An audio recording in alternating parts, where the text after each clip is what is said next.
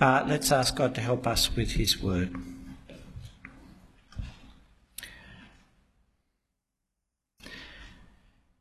Our gracious Heavenly Father, as uh, we listen uh, to your word tonight, uh, we pray that you would bring us conviction that it is true and sure, and we live by your word.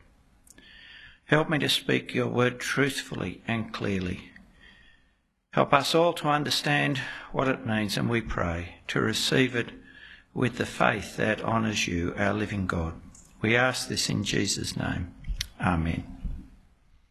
I drop something and it falls to the ground uh, jump out of the window and you will fall to the ground. But don't worry, she did survive amazingly from the fifth floor.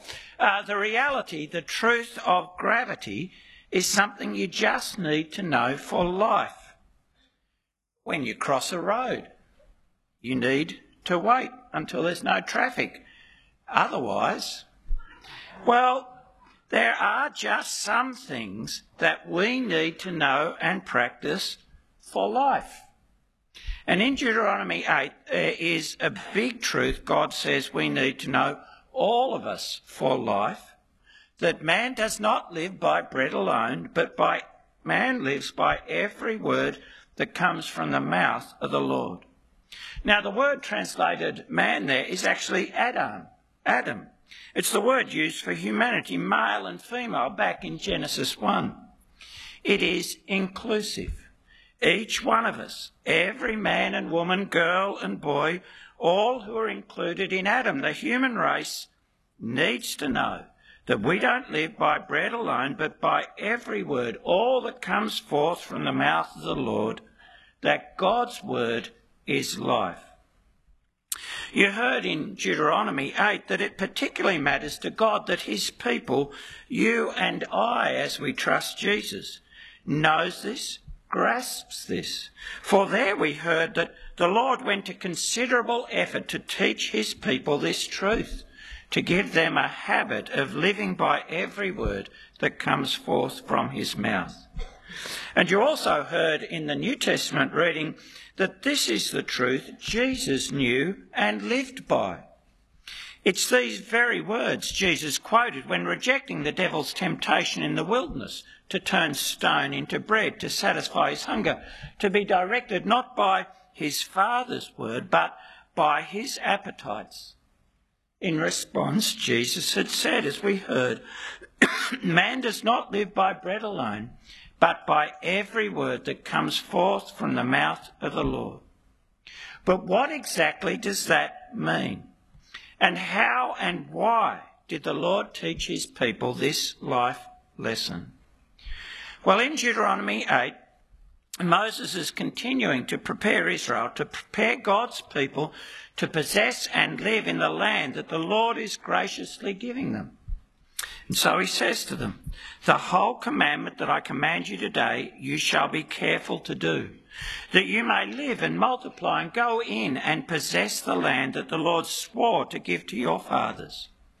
Now, the whole commandment, or all the command, looks back to the beginning of this section to Deuteronomy 6, where God had said that Israel is to love him with all their heart, their soul, and all their might, to love him by obeying his commands. Now, to help them do that, to live that way, Moses reminds them of the life giving power and sufficiency of the Lord's word, of the lesson the Lord had deliberately taught them in the wilderness wanderings. You shall remember, he said, the whole way that the Lord your God has led you these forty years in the wilderness, that he might humble you, testing you to know what was in your heart, whether you would keep his commandments or not. And he humbled you and let you hunger and fed you with manna, which you did not know, nor did your fathers know, that he might make you know that man does not live by bread alone, but man lives by every word that comes from the mouth of the Lord. You see, the wilderness wandering didn't happen because Moses lost the map. It was deliberate. The Lord led them. Now, there's something to think about there. The one event can be judgment for some, but the Lord's loving discipline, his training of others. For the rebellious generation, the wilderness wandering was the execution of God's judgment on them, that they would die in the wilderness and never enter the promised land. But for their children, that same wandering would be their preparation to live in the land, a time of training, of learning. The same event was judgment for rebels and life giving discipline for the Lord's faithful people. You see, the Lord knows how to distinguish between those who trust Him and those who do not, even as both experience the same trial whether it's an economic downturn or a drought or a sickness or a relationship failure. The Lord knows how to distinguish and to work different outcomes for his people from that event, to work good for those who love him. And the good purpose that the Lord was working for his people was, verse 2, their humbling. Their humbling to teach them this all important lesson. It also says, verse 2, that God was testing them to know, to reveal what was in their hearts. Our actions proceed from our hearts, our wills. And so the sense is that by their circumstances in the wilderness, God is bringing to light, showing the Israelites themselves whether or not they trust Him, trust Him enough to do what He has said. Humbling and the testing that reveals go hand in hand in trying circumstances. In fact, being shown the weakness of your faith or love in testing can be part of the humbling. But the emphasis here falls on humbling. He repeats it in verse 3 and he humbled you. To be humbled is to be brought low, to be brought face to face with your powerlessness, your weakness, your inability, that you don't have the resources to meet your needs to control your outcomes. And the Lord, verse 3, says he deliberately humbled the Israelites in the wilderness through something that's basic to us all, to which we can all relate our need for food. They were brought to hunger. And hunger is tough and inescapable, isn't it? It gnaws at your guts and preoccupies your mind, and it has to be addressed. But what could they do in the desert? No shops, not in the one place long enough to grow their own food, and besides, no water. To be hungry, you, your wife, your children, to be hungry and helpless is to be brought low. To be unable to do what you've done every day for years, to put food on your table and in your belly, that is to feel your powerlessness. We know that. I was talking the other day to a bloke who'd always provided for his family and now, for various circumstances, he could not. He could see the bills mounting up, the difficulty his family had in just buying groceries, and he was in distress, feeling ashamed and powerless, humbled by circumstances. He humbled them. God made them hungry and then he fed them in a way that was totally unfamiliar to them, totally beyond their power of control. He gave them manna, a fine flake like thing, we're told, that's like coriander seed, white, and the taste of it was like wafers made with honey. And the thing with the manna was that five days a week they could only gather enough each morning for that coming day. And on the sixth day they could gather enough for the sixth and seventh days, but no more. They could not store it up. They couldn't build up a reserve. And Moses had said to them, Let no one leave any of it over till the morning. But some tried, and it stank and bred worms. Forty years, every morning except on the Sabbath, going out and collecting the manna just enough for that day. No loaf in the freezer, crackers in the cupboard, flour in the jar. Every night the cupboard was bare. Now, can you imagine what that would be like? At the beginning, having to rely on something that they'd never experienced that was just weird. Oh, and having no say, having to take what came with no choice. They couldn't get up in the morning and say, I'll have the chocolate manna this morning. No, same every day. Without a day when you didn't have to do things God's way if you wanted to eat. And how many years would it take for you not to go to bed anxious about what you would eat tomorrow? Forty years. Each day having to rely on God's provision, on God being faithful to His word. It was a lesson in dependence, developing a habit of dependence, complete dependence on the Lord, on His word, on His promise of provision. That His provision would be there, that it would be enough for the whole family, that it would be all they needed to live. The point was not just that you could rely on God for bread, for food. No, the lesson is bigger than that. All this took place that God might make them know that man does not live by bread alone, but man lives by every word that comes from the mouth of the Lord.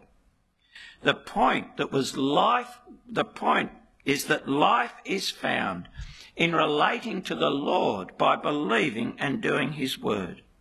That life is found in doing things the Lord's way, even if it's unusual, not something that you'd ever experienced before. That life is found in doing things His way, even if His way is anti intuitive, because we all know we'll feel more comfortable if we could just get that little stockpile.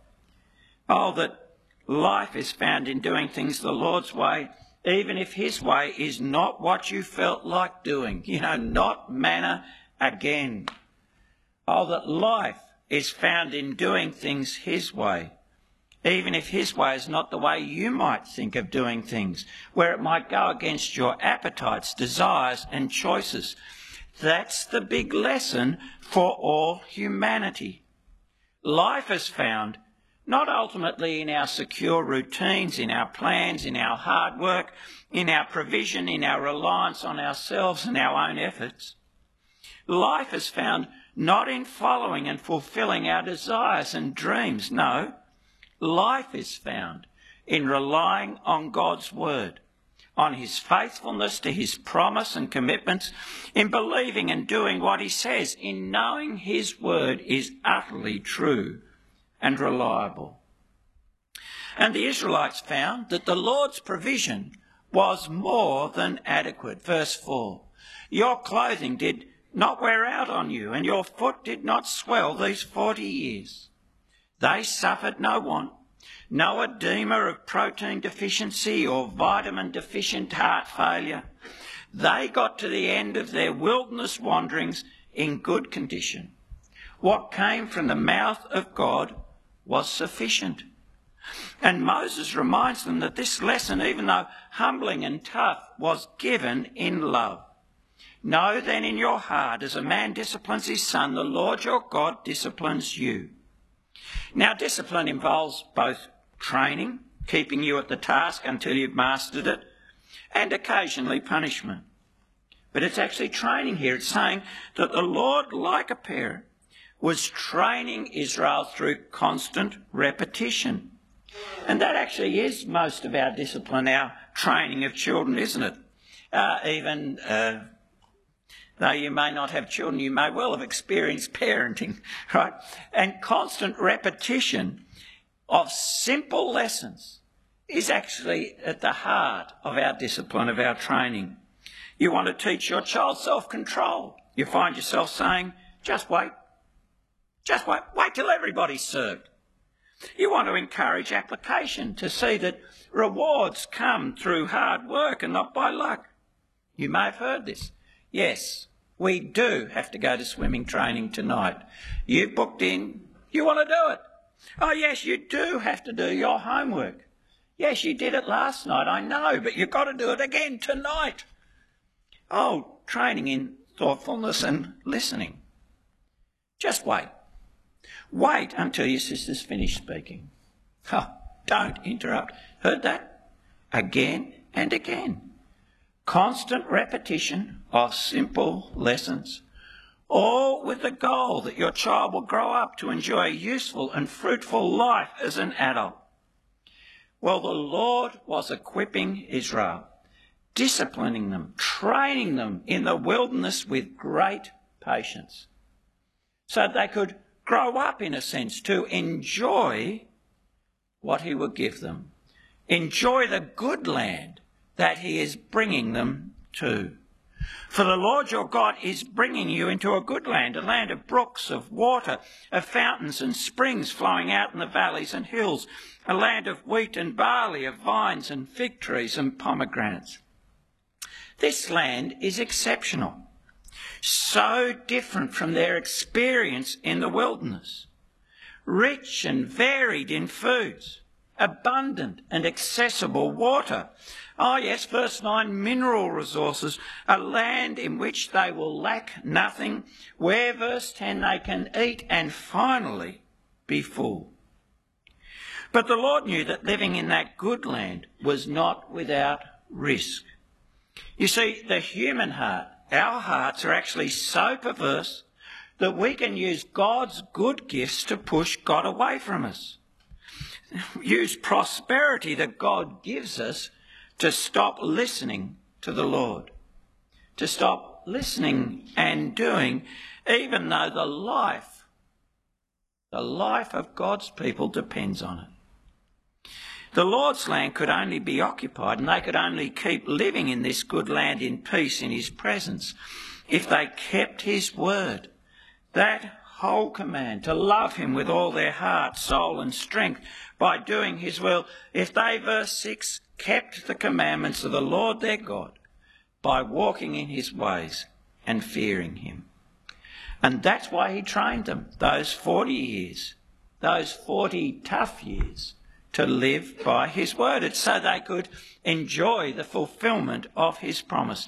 That's why the Lord could say in verse 16 that this testing and humbling was to do them good in the end, because it was to give them their inheritance in his land. Man does not live by bread alone, but man lives by every word that comes from the mouth of the Lord. That's a lesson for us all. Life is from the Lord, our Creator, and it's found in dependent trust on the Lord, the Creator of heaven and earth. The dependent trust that listens, believes, and does the Lord's word. But this was, in the end, a lesson we know Israel failed to practice. We know they turned away from the Lord to worship other gods. And actually, this is a truth that is not natural for any of us because it's the truth Adam and Eve abandoned. Remember Genesis 3? Rather than being the source of life, they saw the command of God, don't eat of the tree the knowledge of good and evil. They saw that command as restrictive, stopping them from being all the devil told them they could be, like God. And so they chose to believe that the word of the Lord was not true. They chose to believe that God would not do what he had said. That is, they chose death, not life, by rejecting the word of the Lord, and that is the death that envelopes us all, for all our race, bar one, the Lord Jesus, also failed to rely wholly on the word of the Lord when put to the test. But Jesus, Jesus did rely wholly on the word of his Father, not only in the wilderness, but throughout his life and supremely in going to the cross, obeying the command that he had received from his Father, John 10, to lay his life down, to take it up again. You see that? Jesus staked all life itself on the trustworthiness and sufficiency of God's word, on man living by the word from God's mouth. He believed his father's word was all he needed to live, even if he died. And so he became himself the word that gives life to all who trust him.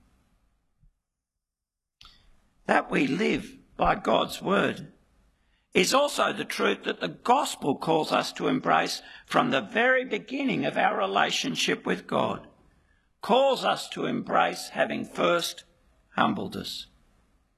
The gospel, you see, is a word from God's mouth. The message that forgiveness of sins and eternal life is given in Jesus' name on his authority to all who will repent and believe, who confess that the crucified and risen Jesus is Lord. The starting point of the Christian life is believing we live by God's word. And that same word that gives us life first humbles us so that we'll depend on the word of God. Humbles us by calling us to repent and believe. That's right, isn't it? To repent is to say we are not God and that we have been wrong not to listen to the true God, wrong not to honour God by our obedience, wrong not to trust His word. And to repent is to say we cannot undo the consequences of the wrong we have done ourselves. To repent is actually to say it is right that we be condemned to death for our sin. Right that we face the judgment where we meet God's just anger on our rebellion. To repent is to say we are needy, in need of mercy and forgiveness, that is in, that it is in God's hand alone to give, and his hand cannot be forced. To repent is to say we are helpless, unable to make ourselves right with God, our Creator. To repent is to be humbled. And that's where we all start when we turn to Jesus. Being humbled to know we have life in the Word of God alone and not in any of our thoughts and actions, our good deeds or insights.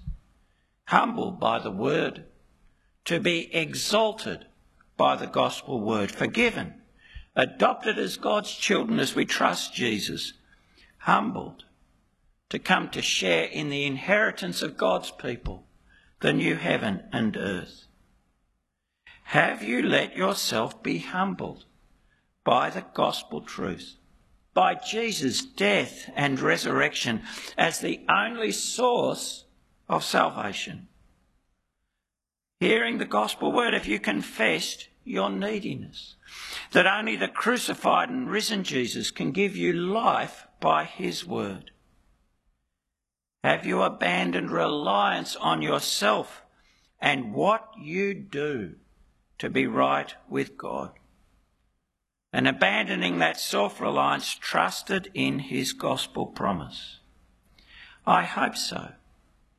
Because to repent and believe is to find life from the mouth of God.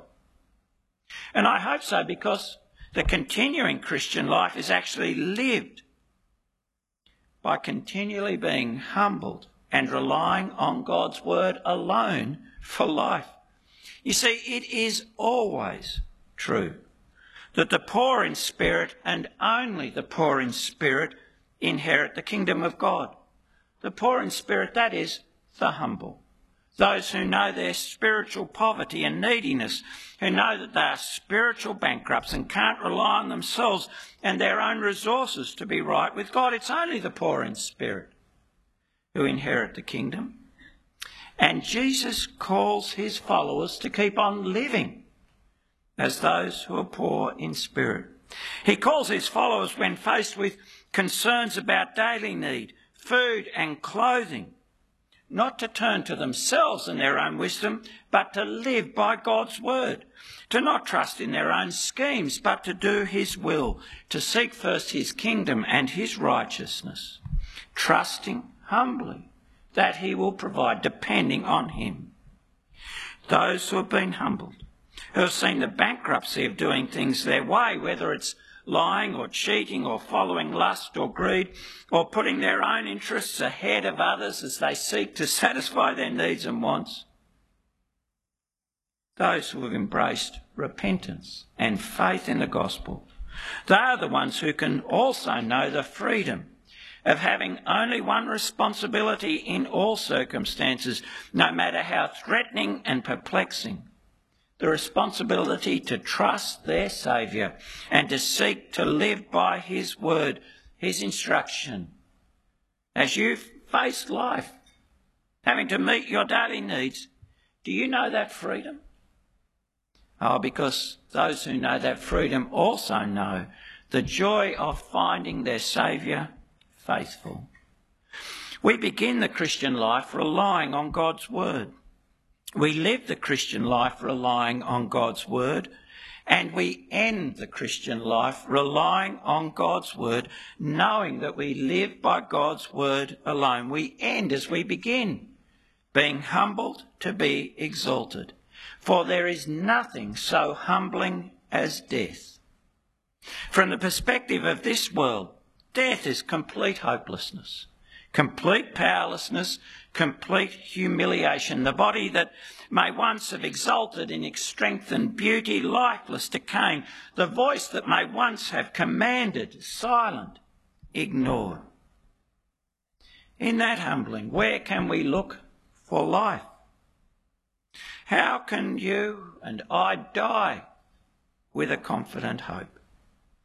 It's actually only if you know that man does not live by bread alone, but by every word that proceeds from the mouth of God.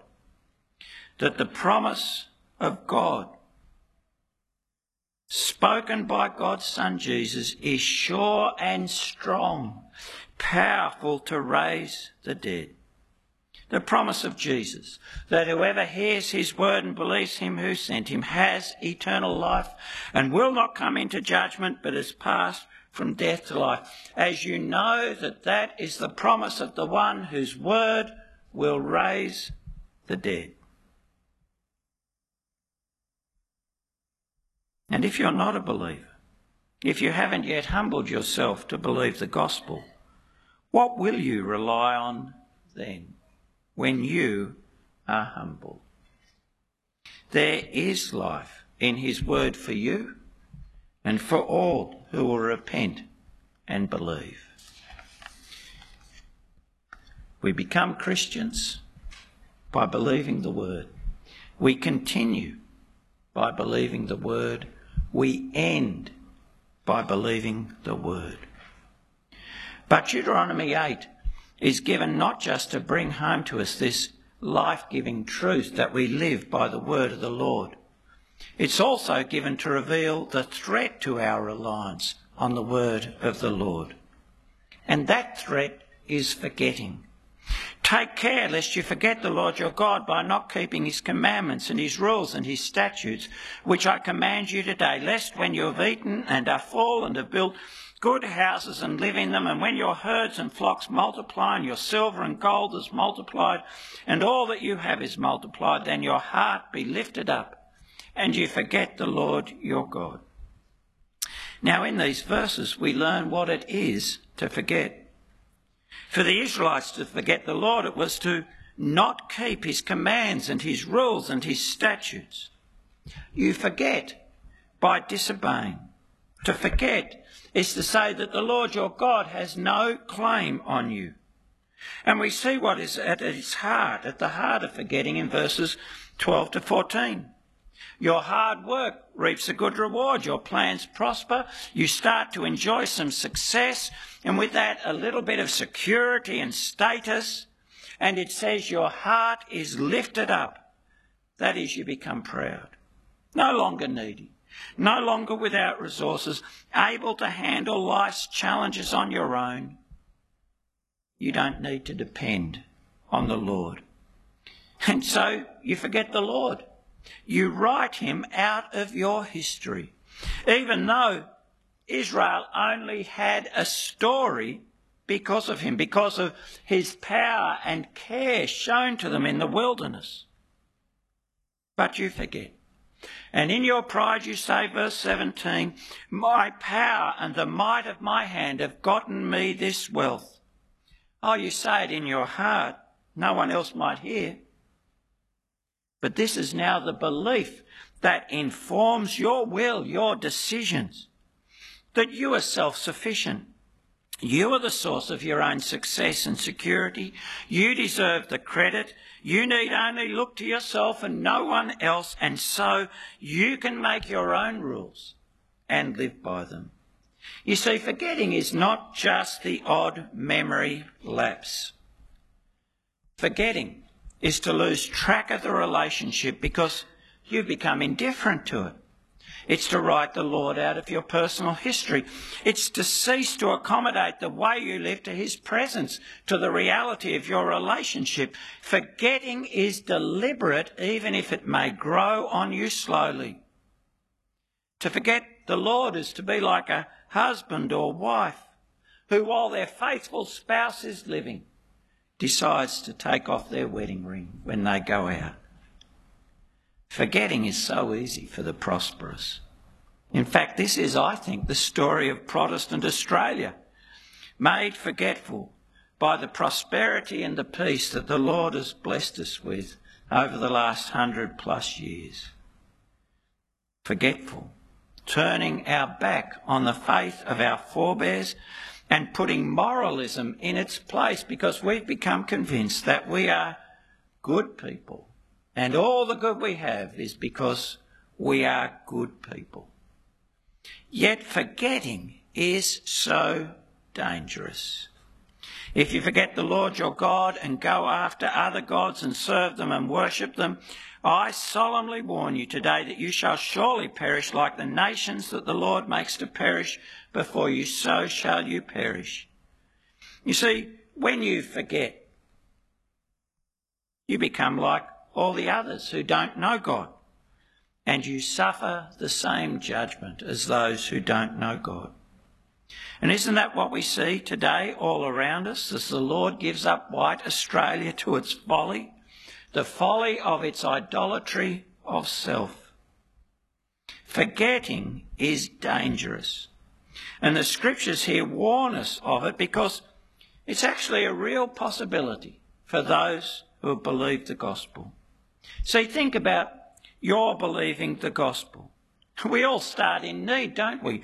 Humbled to believe the word of God. Perhaps it's some external crisis, something going wrong in a marriage or relationship, or your business is failing, or you're, you know, dropping out of your course.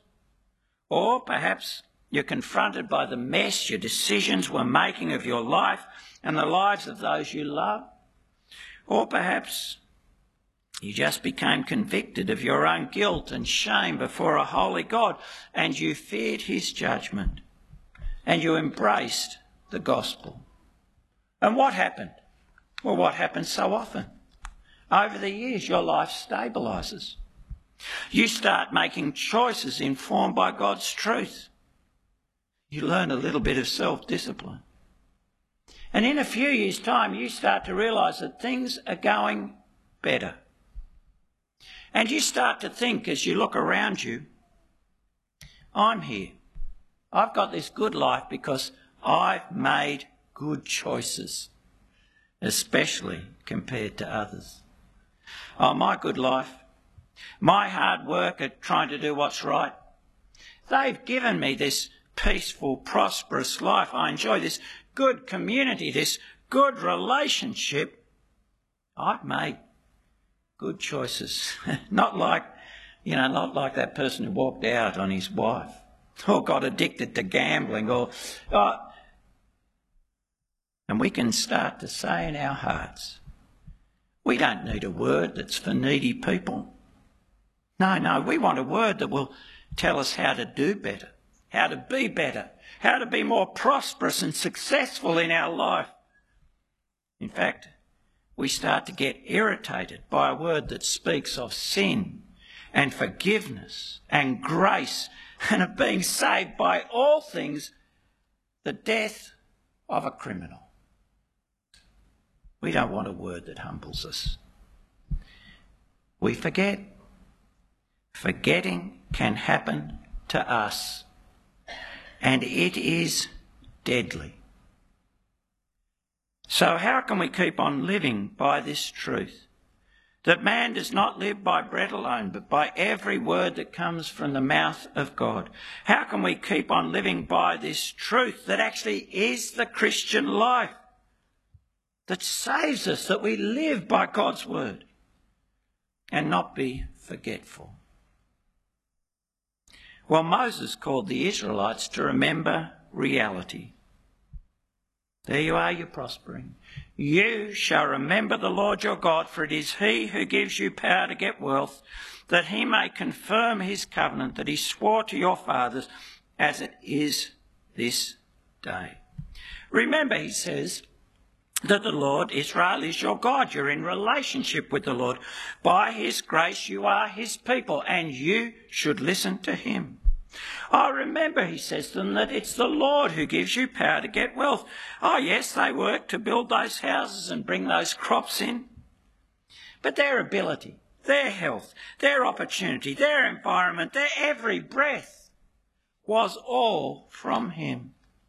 And the good they enjoyed in the land was not from their goodness or achievement. We've been reminded how they failed constantly. No, it was from the Lord's faithfulness to his promises. They were blessed because he was gracious and kept his commitments. It was him, not them. And actually, the Lord is calling us Christians to always remember gospel reality. Jesus is our Lord. That's what it is to be a Christian. We're not our own. We're bought with a price. We are His to live by His word. Oh, and the Lord Jesus, the one who has all authority, He's the one who both sustains us physically, is the source of all the blessing we enjoy. And He is the one who, through His Spirit, works growth and change in us. It's He who gives us the power to live changed lives, to live godly and upright lives. It's Him, not us. And we do not prosper and grow and continue to enjoy His peace because of our goodness and righteousness. No. Nothing we do is pure and holy. Nothing we do of itself deserves His praise or reward. We continue in relationship with Him only because He is faithful to his promise, a merciful and forgiving God. We live by his grace, by the effectiveness of his death, by his generous love to sinners. It is all him, not us. We have to remember gospel reality. And we learn here that we also have to make use of all the opportunities we have to be reminded of that reality that we should order our lives to remember. And Moses says to the Israelites, that starts with thankfulness. Eat, be full, and bless the Lord your God for the good land he has given you. And that's where we should start too, isn't it? Practicing thankfulness. In private, in your heart, every day when you wake up, thanking the Lord that you can call on him as your Father that you're forgiven through the death of his son, that you've been adopted as his child, that you have a hope of heaven, all his gifts. Oh, and that you have these gifts because you have a loving and faithful and living Saviour, giving thanks. In private, giving thanks in your family or in your household, practicing grace before or after meals or both acknowledging that it's actually His provision that keeps you alive and practicing thankfulness in our gatherings, as Helen did this evening, in prayer and song as we meet. We should practice thankfulness. Oh, and we ought to also make sure that we know the word that gives us life. We ought to keep it always, shouldn't we, in the forefront of our minds gospel words. We ought to have them memorised. Oh, we ought to be reading it daily, whether it's on a book or a phone or a tablet, whether we've got to, you know, read it through in a year or we follow our daily bread or we just start at the beginning of a book and read it through. This word is our life. It's our treasure. We should know it listen to it, and meet to share it. Oh, and we ought to order our lives to meet together because that's to use the means the Lord has given us to remember Him. Whether it's meeting to hear His word, to sing His praise, or as we'll do next week, to share in the supper, which our Lord said we should do to remember Him, to never forget that it is by His death we are His people. But above all, we should remember and not forget by resolving to live each day entrusting ourselves to our Heavenly Father. Our Father who loves us enough to discipline us, to humble us, in all circumstances to learn to live by His Word. Our Father who will train us to be His true children as we trust Him, to be like His Son who said in trial, Man does not live by bread alone, but by every word that proceeds from the mouth of God.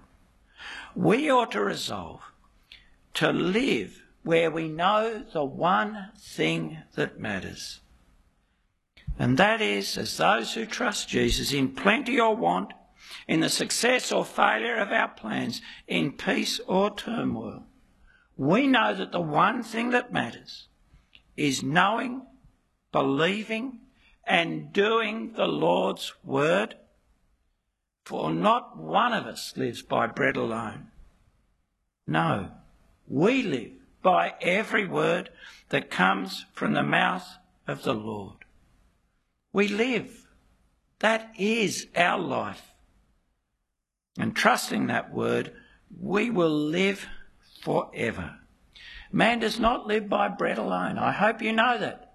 But by every word that comes from the mouth of the Lord. It's your privilege to hear that word, to know that word. Make sure you never forget that word. Let's pray.